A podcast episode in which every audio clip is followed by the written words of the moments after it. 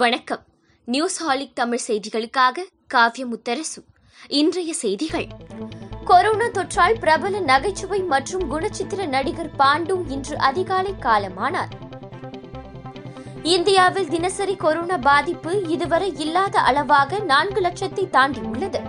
கடந்த இருபத்தி நான்கு மணி நேரத்தில் மட்டும் நான்கு லட்சத்து பன்னிரண்டாயிரத்து இருநூற்று அறுபத்தி இரண்டு பேர் நோய் தொற்றுக்கு ஆளாகி இருப்பதாக மத்திய சுகாதார அமைச்சகம் தெரிவித்துள்ளது கொரோனா நோயாளிகளிடம் தனியார் மருத்துவமனைகள் அதிக கட்டணம் வசூலிப்பதை அரசு முறைப்படுத்த வேண்டும் என உயர்நீதிமன்ற மதுரை கிளை தெரிவித்துள்ளது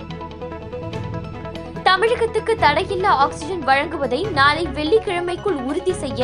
மத்திய அரசுக்கு சென்னை உயர்நீதிமன்றம் உத்தரவிட்டுள்ளது நாளை முதலமைச்சராக பதவியேற்கும் மு க ஸ்டாலினுடன் பதவியேற்க இருக்கும் முப்பத்து மூன்று அமைச்சர்களின் பட்டியல் வெளியிடப்பட்டுள்ளது முதலமைச்சராக பதவியேற்கும் மு ஸ்டாலின் பொது பொது நிர்வாகம் இந்திய ஆட்சிப்பணி காவல் உள்துறை உள்ளிட்ட துறைகளை தன்வசம் வைத்துள்ளார்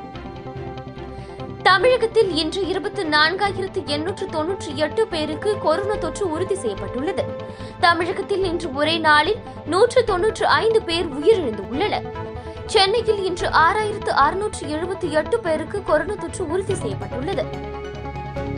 கொரோனா இயல்பு நிலை திரும்பும் வரை கல்வி கட்டணம் செலுத்த கட்டாயப்படுத்தக்கூடாது என அனைத்து பொறியியல் கல்லூரிகளுக்கும் ஏஐசிடிஇ உத்தரவு பிறப்பித்துள்ளது தமிழகத்தில் மாவட்ட வாரியாக ஆக்சிஜன் தேவை எந்த அளவு உள்ளது என்று கேள்வி எழுப்பியுள்ள உயர்நீதிமன்ற மதுரை கிளை செயல்படாமல் இருப்பதில் எத்தனை மையங்களை செயல்படுத்த முடியும் என்பது குறித்து அரசு பதிலளிக்க உத்தரவிட்டுள்ளது திருச்செங்கோடு அருகே அருள்வாக்கு கூறுவதாக ஒரு பெண்ணை சவுக்கால் கடுமையாக தாக்கும் வீடியோ வைரலாக பரவிய நிலையில் போலி சாமியார் அனில்குமார் போலீசாரால் இன்று கைது செய்யப்பட்டுள்ளார் விண்ணில் கட்டுப்பாட்டை இழந்த சீன ராக்கெட் எப்போது வேண்டுமானாலும் பூமியில் விழலாம் என தகவல் வெளியாகியுள்ளன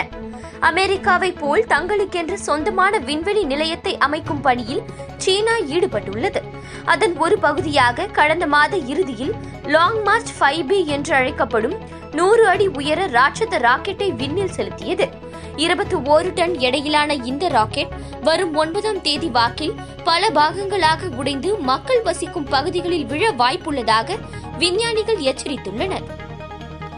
தமிழகத்தின் தென் மாவட்டங்கள் மேற்கு தொடர்ச்சி மலையோர மாவட்டங்களில் மிதமான மழை பெய்ய வாய்ப்புள்ளதாக சென்னை வானிலை ஆய்வு மையம் தெரிவித்துள்ளது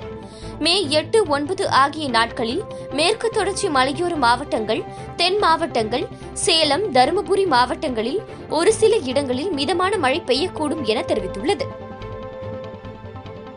இத்துடன் இந்த செய்தி தொகுப்பு நிறைவடைந்தது நன்றி வணக்கம்